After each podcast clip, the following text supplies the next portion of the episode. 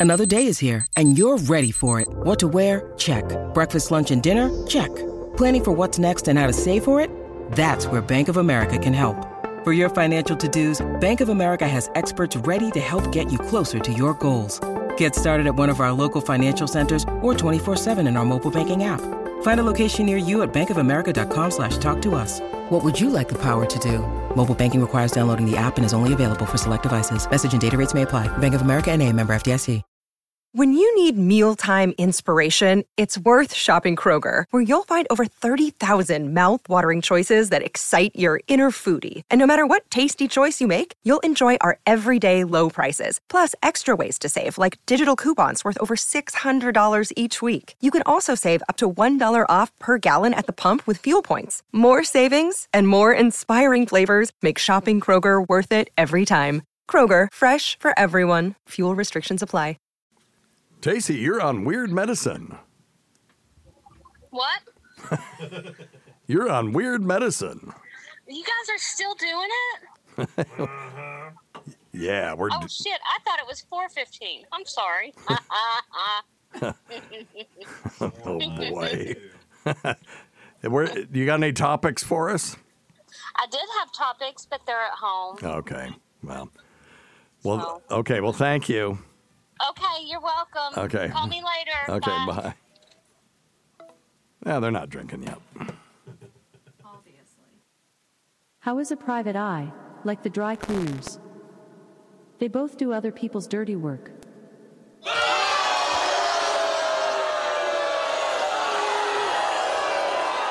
How did the dad justify buying a boat?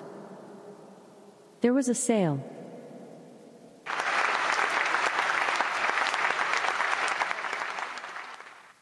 How did the meeting go between the cat and the couch? Cataclysmic.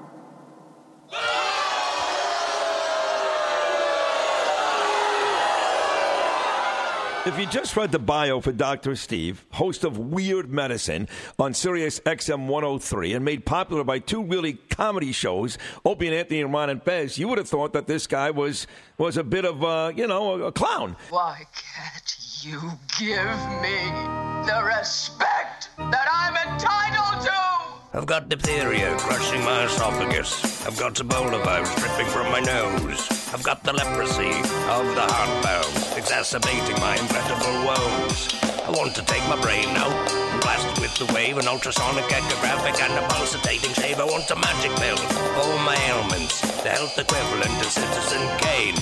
And if I don't get it now in the tablet, I think I'm doomed and I'll have to go insane. I want a requiem for my disease. So I'm paging Dr. Steve. Dr. Steve.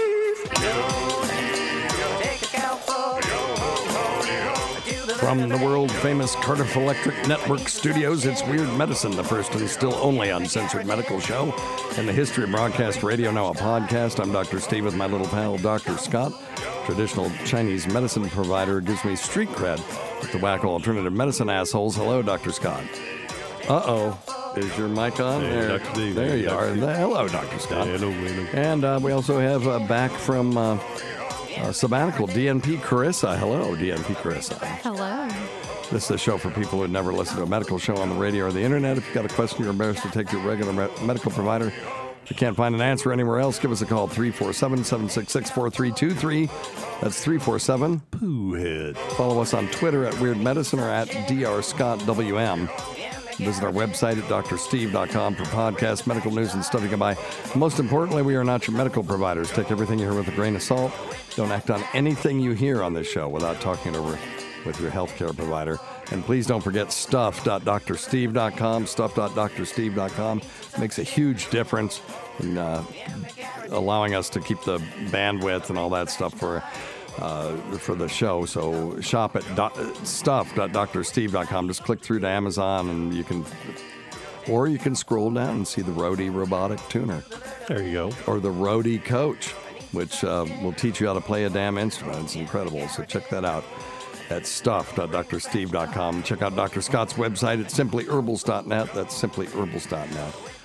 And uh, try our Patreon, patreon.com slash weird medicine. You get all kinds of archives of stuff that you can't get anymore and brand new shows that have never been uh, heard anywhere else. And we did a live stream. I'm going to do another one. I'm going to start doing more live streams. I just got to get the balls to do it. I have the time. I just uh, feel like, why would anybody want to watch that? And I, I, that may be true. Maybe nobody wants to, but we'll see. And then uh, if you want me to say fluid to your mama for five bucks, go to my Cameo, cameo.com slash weird medicine. I can charge more, and I've gotten more before. Yeah, not a whole lot more, but you know, maybe four times that. It's not a lot. I mean, there's some people on there get a thousand bucks when they do one, but uh, I just do it because I like it. So uh, I'll say basically whatever, and go to cameo.com slash weird medicine. If you want Myrtle to do it, you got to do a 24 hour one because that costs more. All right. Somebody wanted Myrtle to do it. Uh, they said that their wife hates it, and for Christmas they wanted me to do it and do it a long time. So I even I put the the wig on and the teeth and well, how are you doing? I hope you get you some good pills. it was terrible. I love it. Yeah, PA Lydia was here and she was dying because she'd never heard that. Yep. It just sort of happened. It's like she's like, "What is happening right now?" Anyway, check that out. All right, don't forget to check out uh, Dr. Scott's website at simplyherbals.net. That's simplyherbals.net. And uh, if you want to actually do something to help us out, if you go to uh, youtube.com slash at weird medicine or just search for weird medicine on youtube and go to our playlist there's a playlist of vi- of um, videos on there just go over there before you go to bed click play all and then turn down the sound and go to bed and Yes. we went from uh, we've got to get to 4000 view hours so uh, one thing i want to do is uh, some live stream stuff where we get on and we can do it with streamyard and let people call in or well they would just click on the link and they would be on the show with us Gotcha. and uh, i think it would be fun to do and um, but for us to uh, be able to do anything with that YouTube channel, we got to get 4,000 views. So, Gotcha. right, working on that. Check out Dr. Scott's website at simplyherbals.net. That's simplyherbals.net. And uh, I guess I said that already. Tacie isn't here, so there will be no time of topics. Oh, boo. I know it's. Um, That means we're going to have to work harder. It's tasty.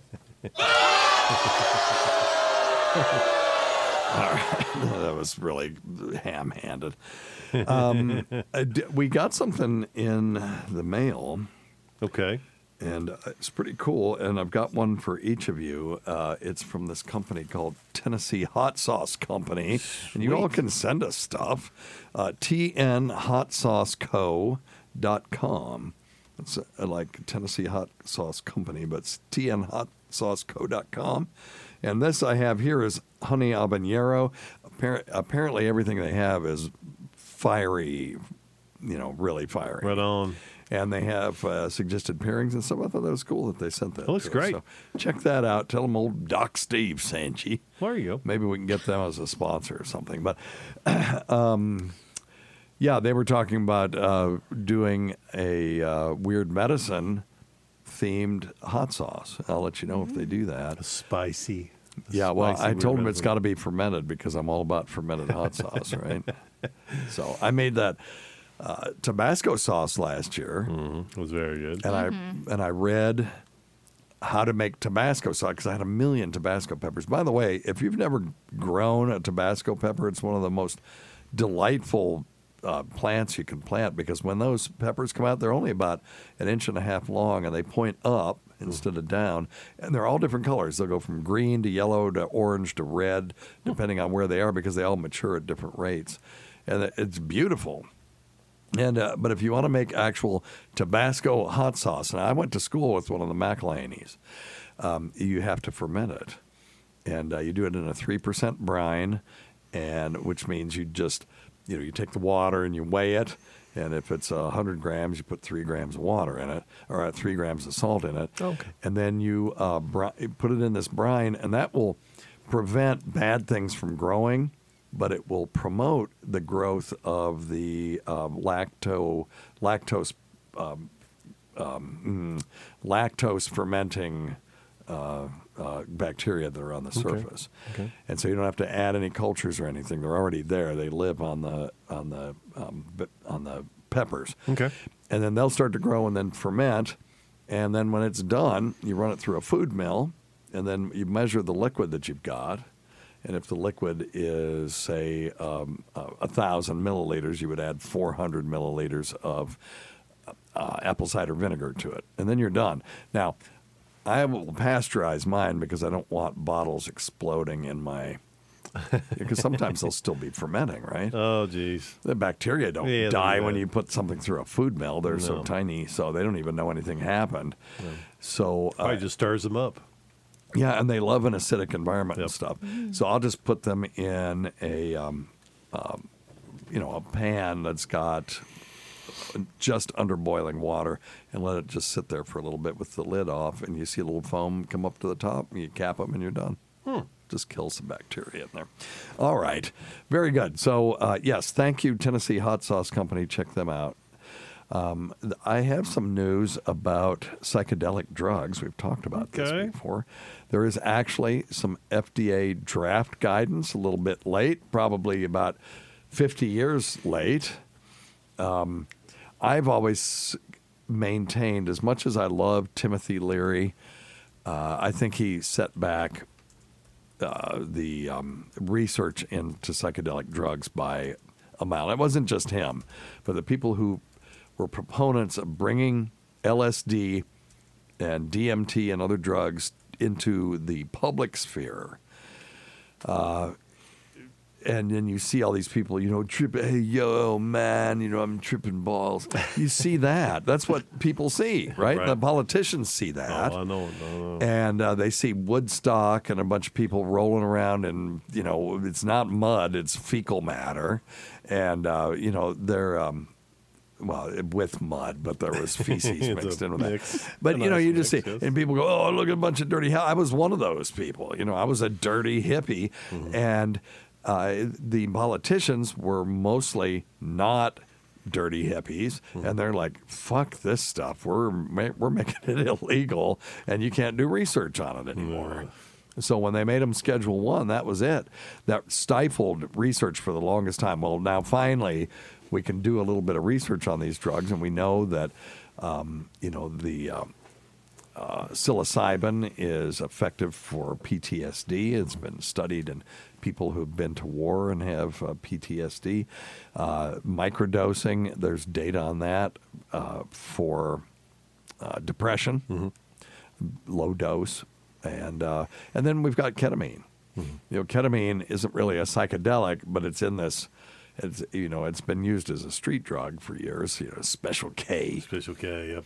but uh, it I will. love Re- Special K. I like Special K too. it will resolve uh, major refractory depression sometimes in three days. I know someone that did it. Do you? Do you really? Can you? Can you talk about? it? I mean, without doxing them, obviously. And can you get closer to the microphone when you tell us? Because I am interested in hearing this. Um, I, I know somebody as well, so go ahead.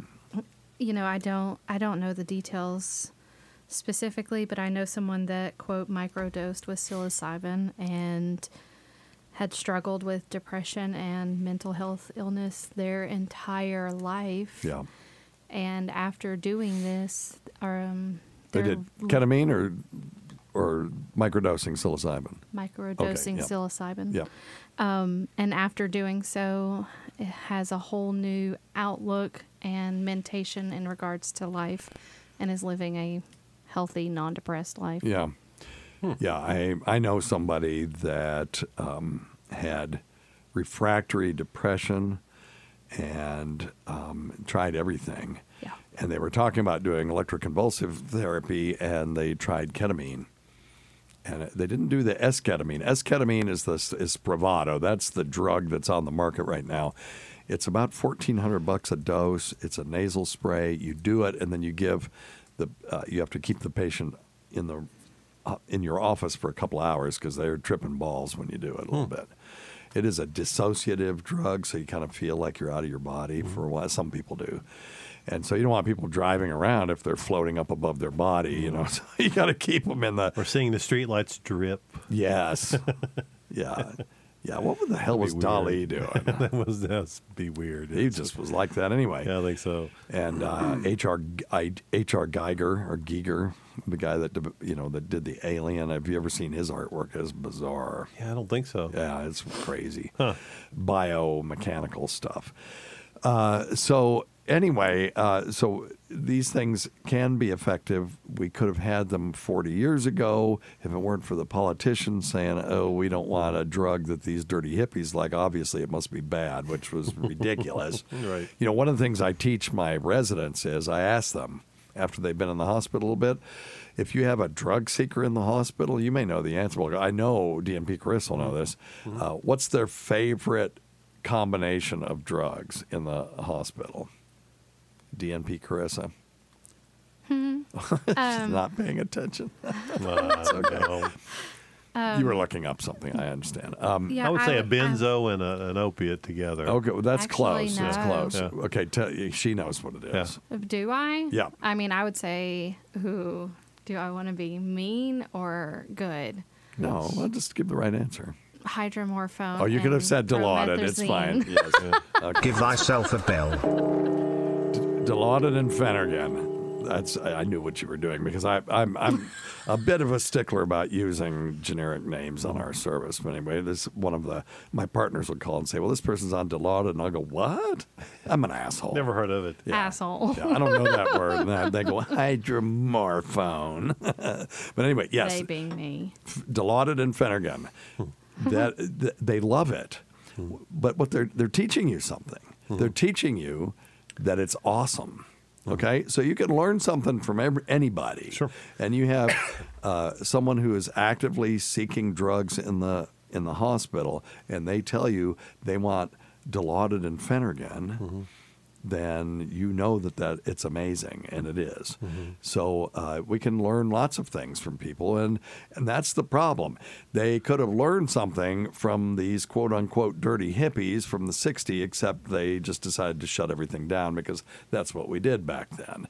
So if you were a little bit outside the box, that was the end of that. So uh, we're finally coming around to this, and so the, um, you know there's a long way to go to get to this article the FDA is publishing a draft guidance to outline the challenges inherent in designing psychedelic drug development programs and provide information on how to address these challenges. So they're actually these draft guidances are just this is how you should construct your study. It covers classic psychedelics such as psilocybin and uh, LSD that act on the brain's serotonin system, as well as entactogens and empathogens such as uh, 3 4 methylene dioxymethamphetamine, which is MDMA. All right, that's a good one. we all MDMA is uh, that's ecstasy, right? Am I wrong about that? No, I think it see. is. What is ecstasy? I always forget. Can somebody look that one up? I can't seem to get this up here. Sure. I, I wasn't paying attention again. Oh my God! What were you looking up though? Um, I was messaging the person I know. Yeah, it is. that Okay, uh, MDMA. psilocybin. It is MDMA. Okay. So uh, there you go. So very interesting. Uh, thank, thankfully, it, the FDA takes forever, but they eventually come around to the right, uh, uh, to the right um, uh, decision. They still haven't, impr- and people go, oh, well, you know, COVID vaccine. Okay, they haven't approved it yet. Right. It's not approved. That's the thing. The FDA never approved that. It is uh, authorized under emu- emergency use, and now they're reevaluating that now that the emergency is over. So we'll see. And of course, uh, as I must say, uh, vaccines are uh, effective and uh, prevent uh, the transmission of COVID 19. Because if I don't say that, I get kicked off of YouTube. so there you go. I learned that from Jimmy Dore. Thank you, Jimmy. All right, that's number one. Um, number two, uh, this is an okay. Speaking of COVID nineteen, which we're trying to get away from, but this is interesting. Uh, selective serotonin reuptake inhibitors. These are SSRI uh, antidepressants like um, what Paxil, Zoloft, um, Pro, uh, Prozac, uh, are particularly effective in blocking COVID 19 transmission. Who would have known? Because Now- I'd taken SSRI and had COVID three times. Yeah, well, yeah. Research showed that 27.7% of COVID negative patients had taken at least one antidepressant. That's not within the last 90 days before they were admitted to a mental health care facility, compared to just over 16% of COVID 19 positive patients. So that's kind of a back ass way, backwards way of determining this.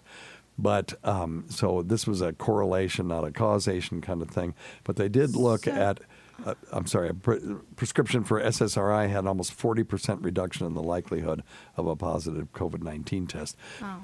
So, yeah, you can still get it. I was just wondering if maybe if you took SSRI, would you not give it to other people then if you had COVID?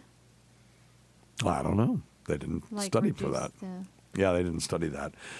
Uh, they didn't really study anything. This is Fair. what we need is a prospective uh, trial. What they did was go back and probably everybody that was admitted to the to the um, psychiatric ward got a COVID test. And then they went back and had historical data and said, well, okay, how many of them were taking an SSRI that had a positive COVID test and how many didn't? And it just worked out that the people that were on an SSRI had lower incidence of, um, of COVID 19 when they were admitted to the psychiatric hospital. So uh, this is one of those things that just gives you a signal. It, you can't do, you can't act on this. Right. But there's a signal there in the data that says there might be something there. So now what you have to do is a prospective placebo controlled trial, simply looking at uh, whether you can block this virus. Well, hell, I mean, it's still out there. Oh, yeah. People are still getting it. So you still could do it, but you kind of missed the boat. I mean, for God's sake, it is now 2023. This would have been nice to know in 2020 when all this shit was going down. And people were laughing at people saying, oh, we should be pulling off the shelf drugs and seeing if they work mm-hmm. because we already have them. They're already on the market. Mm-hmm. Why wouldn't we do that? Right. But people were just shitting on people for doing that. And uh, it was very uh, disheartening. I still contend that uh, therapeutics would have ended this thing a lot faster than the vaccine did. And for the if we, for example, uh, i- if favipiravir, which just disappeared off the radar, I think it's because Fuji isn't one of the big players in the United States. I'm not a conspiracy theorist, but it's interesting that molnupiravir, which is its first cousin, shows up in the United States, but favipiravir, which was already on the market, did not. But anyway, yeah, it's already been through phase four testing, everything for influenza, not for this. But um, if we had had a therapeutic like, say, Paxlovid, which reduces hospitalization by 90% in people that are at high risk for hospitalization. If we'd had that in the beginning, you get COVID, you go to your doctor, you get a prescription, and then you take it to the pharmacy if you're at high risk and you take it, you don't die, you don't go to the hospital. It was over. That would have been the end of it. But um, In 2020, yeah. I was pushing that. Okay, so we shut down in April. By June, if you go back to the sit reps that I did back then, I was talking about favipiravir in June and saying then, this way before the, the vaccine was a twinkle in anybody's eye, if we have a therapeutic that works, it's this thing's over. Mm-hmm. But the billions and billions of dollars were put into this you know vaccine idea, mm-hmm. which I, I get it. Listen, I'm not anti-vaccine. Fuck that. I grew up during polio, rabies, Uh, measles. My I've said this on the show. One of my friends in kindergarten died, died from measles. I, we had a whole room of kids that were in wheelchairs in my school from polio. So we don't see that anymore because vaccines are awesome. But I was this kind of virus uh, where you know we could have therapeutics to it. We don't really have a therapeutic for measles. Right. You know, we don't have a pill that you can take for polio. No. Uh, but um, these sort of endemic viruses are a little different. And, uh, you know, we have a pill for influenza. It works pretty good. I think it kept me out of the hospital when I had it. And, um, you know, we could have had this and Right. it would have been over. That would have been it. So that's the right way to go about uh, dealing with a an end, you know, a, a, a virus that has the potential of becoming endemic. Right. Hopefully they'll remember that moving forward. Well, hopefully we've learned our effing lesson from this. That if we had, you know, listen, you can make mistakes Yep. as long as you learn from them. Yep. But uh, anyway, so Yes. sorry, Favipiravir, Fav- Favipiravir, on what happened to you. anyway, all right, and I've got one more here. Any other comments from you guys on any of this? I'm just, I'm just monologuing. It's okay. if You're just cool. riffing, man. You're just riffing. Okay, I wish G, yeah, right. I wish G back were still here because this is the one that would get us in so much Oh, trouble. good. He always would love that. You didn't know him, uh, DNP Carissa. If you did know him, you would be making love to him right now. That's that's uh, what a what a, a magnetic personality he had, and uh, that's him up there on the on the. Um, Playing the guitar, He was a good. he was just a beautiful guy. Yeah. You say that about people, I, I can't even explain it. I, I cried more when he died than anybody else in my family at any time. So I, I can't quite, I, I don't quite understand it, but he was just a beautiful guy. Mm-hmm. Anyway, one of the things that he liked to do was get me in trouble with these people called the intactivists. And t- intactivists are activists that are opposed to circumcision. I always made, and, and, you know, I always I tried to disarm them by saying, listen, my argument is you, you're doing something that's basically cosmetic for without the kid's consent. I agree with that, and they come after me anyway because somebody on. Um, uh, on Twitter asked me, "What's the American Academy of Pediatrics position on circumcision?" So I just went to the American Academy of Pediatrics website, found their white paper on circumcision, and posted the link, and that's where it started. it went on for weeks. all downhill from there. huh? Oh yeah, yeah, yeah, yeah, yeah, yeah. So, and I've you know, so anyway, um, it's so I I approached this with some trepidation. This, this Let's hear it. Uh, male circumcision may protect against HPV infection in males and females. This was a systematic review and meta analysis published in Clinical Microbiology and Infection, not a, you know, just a rag. This is a real journal. Highlighted the protective effect of male circumcision on the prevalence, incidence, and clearance of human papillomavirus. A lot of people don't realize that if you get HPV, your body can get rid of it. I used to have HPV on my feet. When it invades the feet, it makes these little um, uh, uh, keratotic. It's kind of uh, a, a, plastic that the body can make. These keratotic wells that hurt when you walk on them. Okay. You know, to protect itself. And uh, if you dig them out the right way by a podiatrist, sometimes the immune system will wake up to them and they'll go in and kill them. I don't have plantar warts on my feet anymore. Right. So my body cleared the HPV. It can do that. And uh, teaching the body to clear it, there are, you know, if you have genital warts, there are some immunologic uh, approaches that you can take to get rid of them. But anyway, uh, you know, HPV. I'm sorry, go ahead. No, it's fine. What were you going to say? I just, I am curious if the whole reason circumcision may help prevent this is because of lack of cleaning. I mean, like the virus HPV would Just hang around and sit there because because of the foreskin. Yeah. So uh, that's DNP Carissa saying that people with foreskins are nasty. That was not me. Dirty Carissa. Not me. Not me at all. Dirty deep. I I completely did not disagree. say anyone was dirty. Oh, I yes. You implied. I completely disagree with your Yes, position on she that. is Wrong, actually. Wrong. All right. Well, let's see what they said. So it's the most commonly sexually transmitted infection. Uh, you know, low HPV types are associated with genital warts.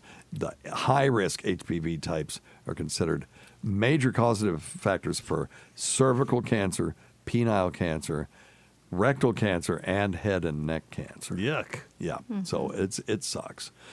So um, you know, this article starts off saying male circumcision is known to have protective effects. They're saying it, not me, against many sexually transmitted infections and sexually related conditions. So um, what they did was they did a systematic review where you take a whole bunch of of studies and mush the data together, and then see if you can get a statistically significant answer out on the other end.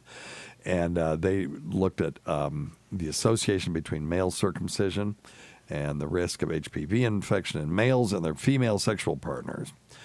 And uh, so the study design was this. They um, looked at various scientific documentation databases and included observation and experimental studies reporting the effect of male circumcision on the prevalence, incidence, and clearance of HPV. Okay, so this they they studied. They didn't study people; they studied studies. And uh, okay, so there were 1,400 studies, um, and 32 of those, including 25 unique study populations, were included in the systematic review and meta analysis. So, what that means is there were a bunch of studies that, that popped up when they put in HPV and foreskin or HPV and, uh, and um, uh, circumcision, but only 32 of them actually had any uh, data that looked at the prevalence and incidence and stuff like Gotcha. that. Um, so, they uh, the prevalence of HPV infection among all partic- participants at baseline ranged from 8 to 70 percent, and 21 studies reported the association between circumcision and HPV infection prevalence in males. According to the study estimates, circumcision significantly reduced the risk of HPV infections at both glans and shaft. The, uh, the glans being the Roman war helmet. The highest protective effect of circumcision was observed at the uh, Roman war helmet. And then they say, irrespective, not a word, uh,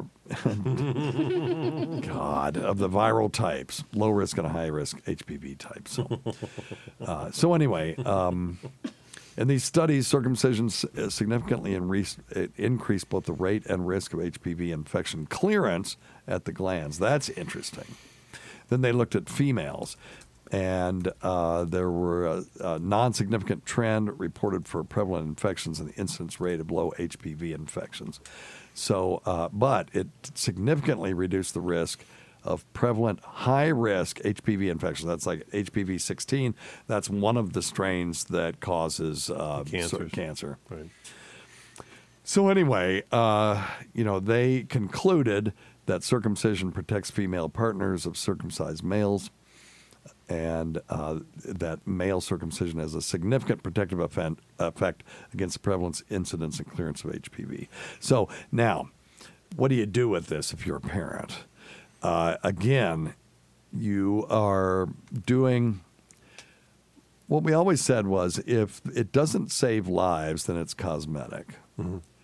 If you can show that it saves lives, then it becomes more than just a cosmetic thing that you're doing. So we do lots of things to kids. Uh, we make them wear seatbelts. We um, we um, Brush we your teeth. Ma- yeah. Make them brush their teeth. Yeah, and we also make them take vaccines and medications and stuff like that that they can't consent to. This does change their um, the sensation in the end of their penis uh, forever, and uh, some people think that it makes means that they can that they can actually go longer, uh, but other people say that it reduced reduces their um, their Sensitivity. sensitivity. So as a parent, you just got to make this decision. You know, nobody can make it for you. The pro circumcision people, the anti circumcision people, you just have to look and you know. One of the things that also happened in the last three years was if you did your own research on something, you were considered a kook. Isn't that what we're supposed to do? Yes. We want to be Your own advocate. intellectual. We want to research things and understand stuff, but to be told that you can't do that is uh, anti-intellectual, and I don't understand that. So, uh, well, I guess if you say, "Well, people are too dumb to understand it, and they can be easily misled," well, let them look at the peer-reviewed stuff. You know, our audience can read a peer-reviewed study and they understand it yes. the ones that have listened to us for a long time. So, uh, and they understand the difference between relative risk and uh, absolute risk and the number needed to treat and all those kinds of things. So they understand that stuff. So you could do your own research. So go look at it. Do decide? And uh, if you want to leave it till the kid is 18, they do have ways that they can uh, circumcise adults now that really aren't as horrendous as they were in the past. Sam Roberts was on the couch for two weeks. Our friend Jefferson the Shyster was playing basketball or baseball the next day. Softball, yeah, softball the next day. Yeah. Very next day, yep. Yep, and he even pulled his schlong out and showed us the the um, s- sutures, and stuff. Looked pretty, you know, it was pretty meaty. Pretty, yeah. meaty and veiny. It wasn't bad. I miss old Jefferson. We got to get him back on here. anyway, so there you go. Interesting. Make you. Uh, the the problem is you just have to understand the kid cannot give consent, nor would they as- assent to it. When we have pediatric patients, we often ask them for their assent. In other words, would you, know would you be okay if we did this? But if they're minors by law, only their parents or a guardian can consent for them until they turn 18. And it was weird when my t- kids turned 18. All of a sudden, I couldn't uh, refill their their medications anymore Oh. with our app. They just dropped off the app. I had to go back, create uh, a, a, an account for them, and then they would allow me to manage their medication on my app. So there's a lot of pain in the ass when your kids turn 18. they can just come and go as they please. They don't give a shit. They want, I know. I know. They just show up for money. Uh, Dirty my- clothes. yeah, the youngest uh, girlfriend is named Sam, and he's always at her house. I'm sure they're just playing video games, of course. But uh, we we always call it that you know say say that Beck's at Sam's Club. Oh, boy. you got any questions thing. from the uh, fluid family there, Doctor Scott? Not if, yet. If you don't, that's okay. Anybody have one that you did and Scott missed it? That's okay. Just go ahead and put it in there now. And if you don't know what we're talking about, when we record, usually around one o'clock on Saturday Eastern time, we are on YouTube, and you can uh, join in and ask questions and stuff like that.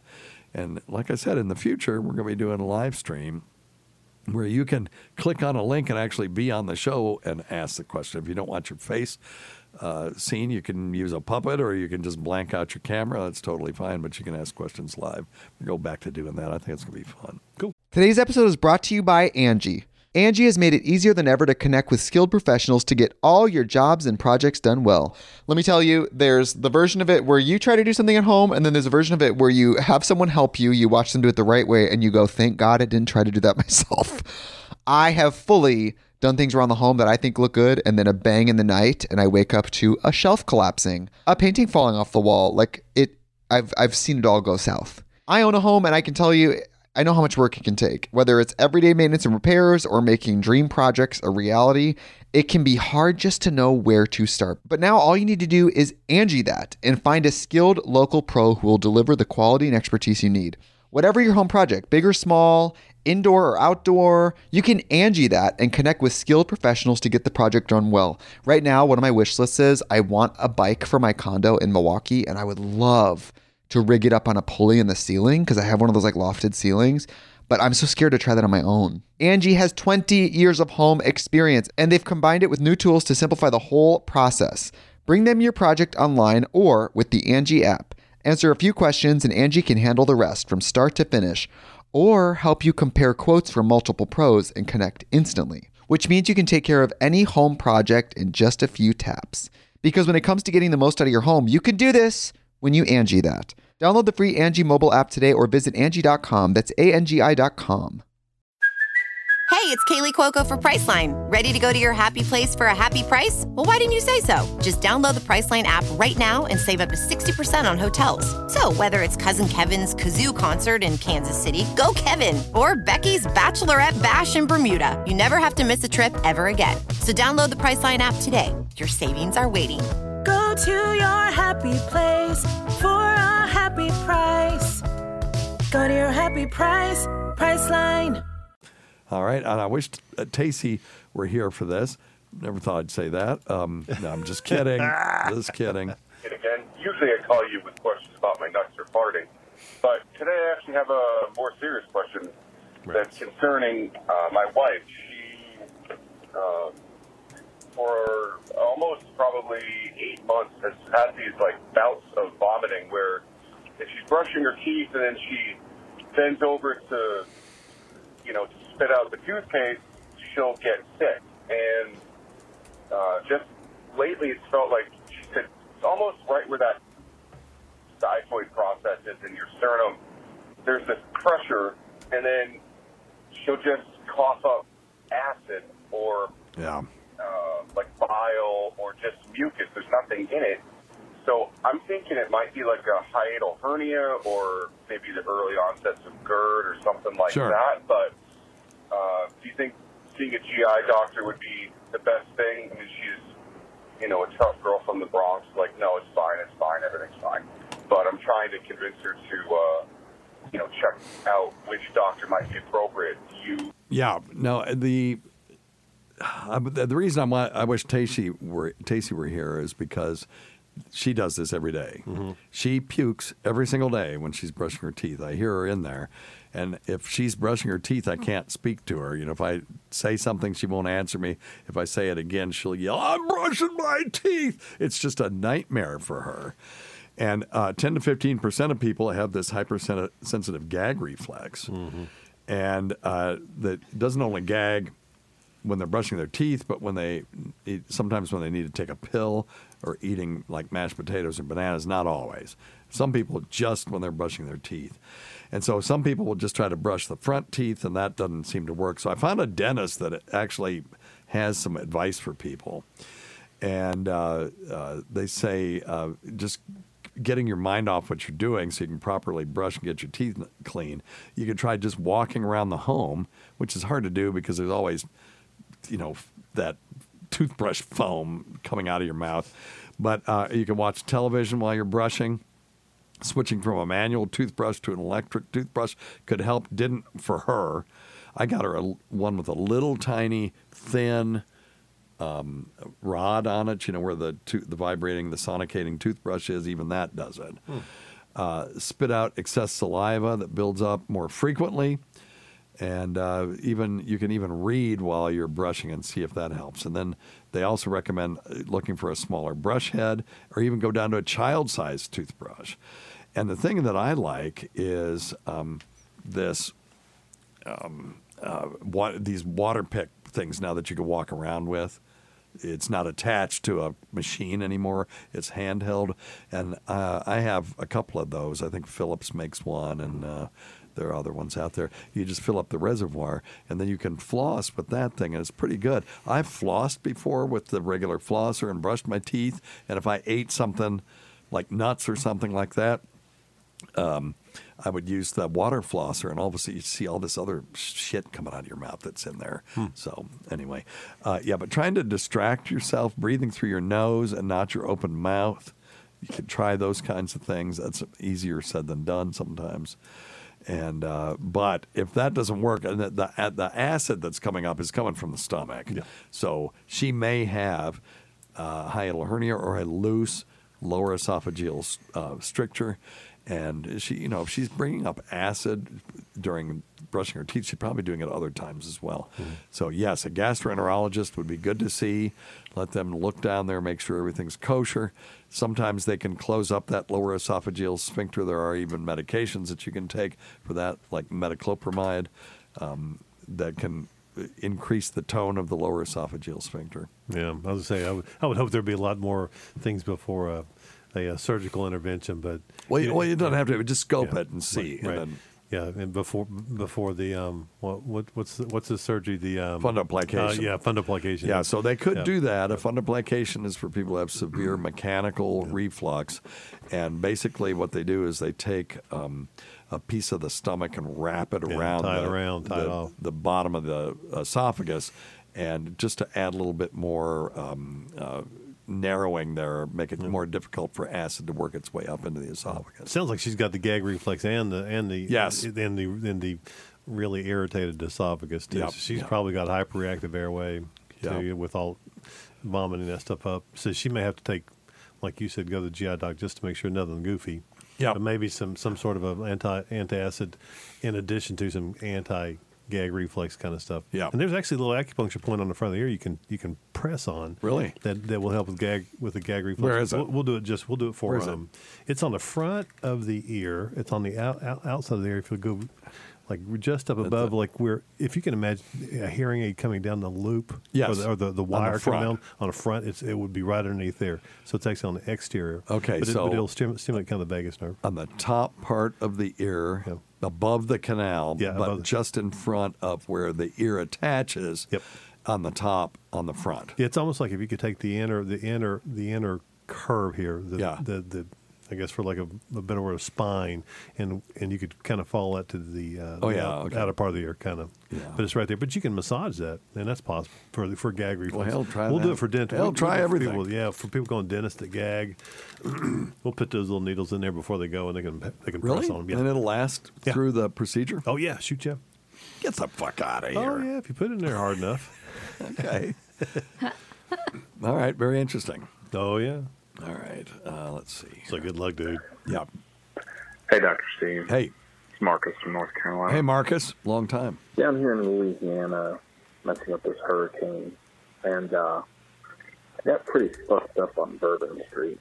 Um, went back to my hotel room and used my penis pump and slapped the cock ring on and used my purple-headed monster. Yeah. Um, problem I have is I fell asleep with that cock ring on, Ooh, and my dick kind of sloughed off. Get that. Um, wondering if we might have mastered that dick transplant yet. Could you give me a little info on that? Well, he's being hilarious, but that is an issue. Uh, he had a little whiskey dick, and he uh, put on a cock ring, which basically restricts outflow. Mm-hmm. Blood can get in, but can't get back out. Kind of tourniqueted it, didn't he? Exactly. and then the scenario is he fell asleep with the cock ring on. Terrible idea. And then his penis sloughed off. That's even worse. Now, I know that didn't actually happen. right. But these things sometimes do happen in places like nursing facilities and things like that, or other places where, let's say, someone retracts someone's foreskin to clean it, mm-hmm. And then they forget to unretract it. Oh, gosh.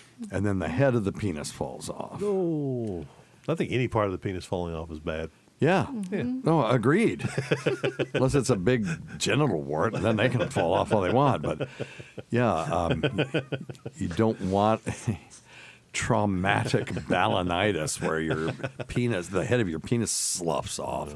And likewise, if you have enough uh, loss of blood supply, let's say you're wearing a too small cock ring because you think one the tighter the better. Well, by the way, hurts like an MF or so. Most people will not fall asleep with one. But what if you can't get it off? Uh, because the the penis is swollen on the uh, distal side of you know the the side on the other side of the cock ring. Sure. And now it's difficult to get off. Cut it off. If you can't cut it off, go Not to the your emergency penis, room. not your penis. No, no, no.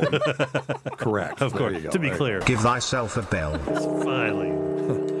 yes. Don't cut off your penis. Cut off the cock Cock ring. ring fir- Cock, cock ring first. Yes. Yes. That, And makes, then, that uh, makes more sense. But uh, so many of the cock rings now are really just to uh, allow a vibrator to be stuck to the top of the thing, and they don't actually restrict blood flow.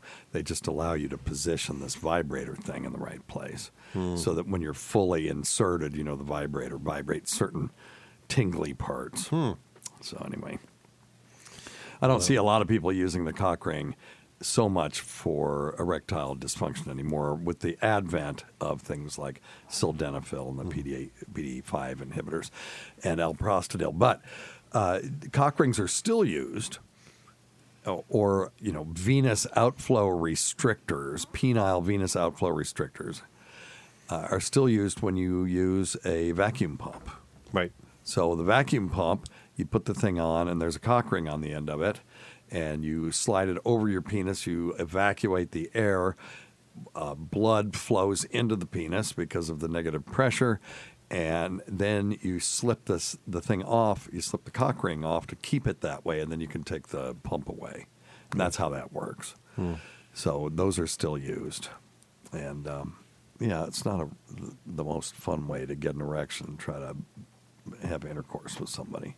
Here's a question for Dr. Scott. Oh, yep, I've been saving Hey, it. folks. Hey, Got a question for that little hippy dippy guy that used to throw a baseball around every once in a while. Well, that could be me too. I keep hearing these stories and seeing things about being grounded, not, not just being level, but actually taking your shoes off and walking in the grass to try to get your chi or whatever more in balance. I don't understand a lot of these things, but I do remember back as a kid, you know, after you mowed the grass, take your shoes off, and how great that felt. It just brings back happy, warm feelings. Just walking barefoot or walking in a creek, things Well, such sure. as that. Is there any scientific evidence to kind of show that that might be a little healthy way of balancing yourself?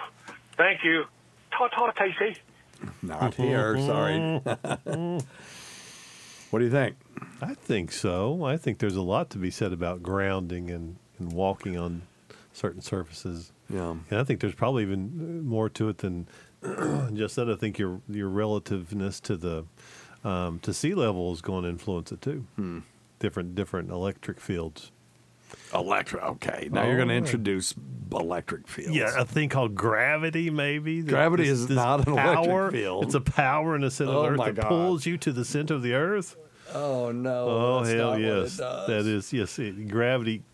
Gravity is rocks fall, out- curvature of space around a massive object. but it makes a fucking apple fall from a tree onto the ground. That is true. Okay, so at least at least I got that that going for me. But no, I think it makes clocks. It makes clocks uh, run slower, closer to the uh, gravitational source. and it too. makes curveballs flat if you're pitching in Colorado's Rocky uh, Oh, Stadium. that's it does. interesting. Sure does. Yeah, honestly, yeah, pitchers hate to pitch in Colorado because anytime you hit a ball, it goes a little further because of well, the air is thinner. Well, the air is thinner, but why is air thinner? Energetic fields. Oh, for Steve. fuck's sake. Yes, No. sure. Oh, yes, my sir. God. No, Energetic fields. Yes, No. yes, it is. no, it's not. And plus, when a curveball, when the ball is spinning, it doesn't it, it, it doesn't grab and doesn't doesn't curve as much because um, the the air is thinner. because they're That's- further away for it- gravity. No, it's it is interesting. Though. Oh, I'll bet you a dollar. It, it, I'll- it- we'll oh, look it up. I- I'll bet you more than that. Well, I- it, the air is thinner. I agree Yeah, with that, but right. also the gravitational pull does make a difference. well, it, it is different. That's right. You're farther from the center of mass. Well, that's Uh, what I, think- said. Um, yeah, okay, I got it. It's, I think that effect is negligible compared to the difference in, in air density. Hmm. But it is interesting, though. Whatever it is, it's a very small difference Mhm. going up a mile from sea level. Right. But it, it, only a mile. Yeah. And you know, if you had, if you could shrink the Earth down to the size of a cue ball, it would be smoother than a cue ball. It seems weird, but it's ac- actually true. And so the, um, uh, the, you know, just going up just a mile, that elite athletes can tell the difference. Yeah, it seems- that's the interesting thing to me. Yeah. Now I was up eleven thousand feet at Snowbird, and uh, I, uh, there was this woman that was um, very cute and very engaging. She's like, "Tee hee hee, let's go up and you know go skiing with me." And it's like, "Oh yeah, I'll go skiing with you." Sucker. So I go up there, and then she just goes, "See you at the bottom," and she takes off. Now I was a decent skier in Michigan. Oh my god! I mean, I raced in Michigan. I wasn't used to powder at all. We never had that, and I got stuck in like four feet. Well, I could. It must have been like three feet, but three feet. I was up to my waist and a little bit more in powder, oh, not moving. And I said, I'm just going to die because I was at 11,000 feet. I couldn't breathe, having difficulty breathing. And um, what I did though was I just laid down on the snow and rolled up, so I got kind of on top of it, Mhm. and then just sort of scooted down till I got to part of the mountain where I could actually ski. Mhm. But uh, I really thought for a minute there, this is it. I just I can't move. It's a terrible feeling. It is. Ay, It was ay, weird too when you'd uh, get out of the shower. You barely had to dry off because the you you know the um, water can't stay on your skin. It's just so volatile at those uh, at those altitudes. Yeah, I don't do heights. I get really sick. Do you? Oh my god. There's medication you can take. Yeah, there is, but Yeah. I um I uh, Acetazolamide, my friend. But I but so going back to the most important Okay, question, the of day, barefoot yes, walking. So I think it's just but primal. like we did this in um, school, and I'm probably gonna way misspeak, but in Ayurvedic medicine, Yeah. walking barefoot was like I mean, grounding. They called it earthing or something. Earthing, yeah, that's what to he was talking about, yeah, grab- yeah. Um, Same thing. I You're mean, just feeling the energies of the earth through Yeah. your feet. Well, I like to, and what Stacy was, I think, talking about to the chi. What I like to do is teach people, especially with balance, balance issues, foot issues, and even a lot of stress issues. Teach them what we call qi gong walking, where you just walk really slowly, Hmm. short steps, and you practice. You know this this the art of being kind of really aware Hmm. of the of each step and where you are. You breathe in, you smile. Yeah. You breathe out. I think it's just yeah, it's meditative in that way, Sure. and and it is the way that our our ancestors ambulated on their feet. We evolved in a situation where we were walking on our feet. Qi Gong, Q I G O N G, Qi Gong walking. So yeah, and the Ayurvedics have you know the three doshas, Vata, Pitta, and Kapha, and all that kind of stuff. So, I you know if you were Kapha, that's water and earth. So maybe that's what where that those people would do better. But you know who knows? Yeah, I think it's important. very I think- interesting. I think it's important. Yeah. Yeah, yeah. I'm just looking forward to uh, Avatar: The Last Airbender. So there you go. he must be Vata because that's space and air. Yep.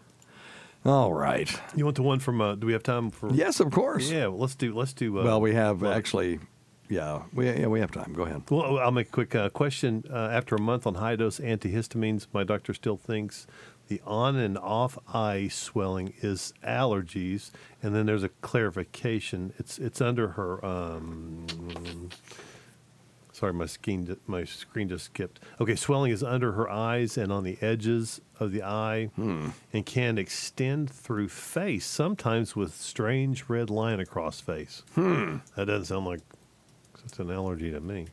Well, you can have a thing called periorbital edema, Mm-hmm. and they get puffy eyes, and it's periorbital edema. It means around the eye swelling, and uh, you know antihistamines will sometimes help, but I, I would if that really looks like an allergy, I'd try steroids for a little Right, bit. something a little stronger than Yeah, give you a little, give you a little uh, steroid dose pack. If it goes away and then it comes back, then it probably is some sort of allergy, and I would send you to an immunologist and see what in the shit you're allergic to. Now they say, uh, you know, using cold compresses, cutting down salt intake, blah blah blah, but corticosteroids are the are the go-to. Now you got to make sure it's not periorbital cellulitis. Now periorbital cellulitis uh, different thing. It's an emergency, but you would know that it doesn't come and go. Periorbital cellulitis is an infection of the tissue around the eye, and uh, you can lose your eyesight with that. But it'll always be painful, angry, red, and it will look like it's infected, not just puffy like an inf- or like an inflammation from uh, an allergy. I wish she'd send us a little picture of her, the red line on their face. Yeah, they'll use uh, Clarification, you know. adrenaline sometimes in, in in the emergency room if they come in. They'll give them Yeah. yeah. epinephrine, just like uh, DNP Carissa would take when she had her anaphylaxis, which we talked about several times. ago. You know, uh, DNP Carissa, what, what would some of the other things that could possibly be going on with this person, do you think? Maybe it's lupus. Yeah, it could be an autoimmune, which an autoimmune disorder of some sort.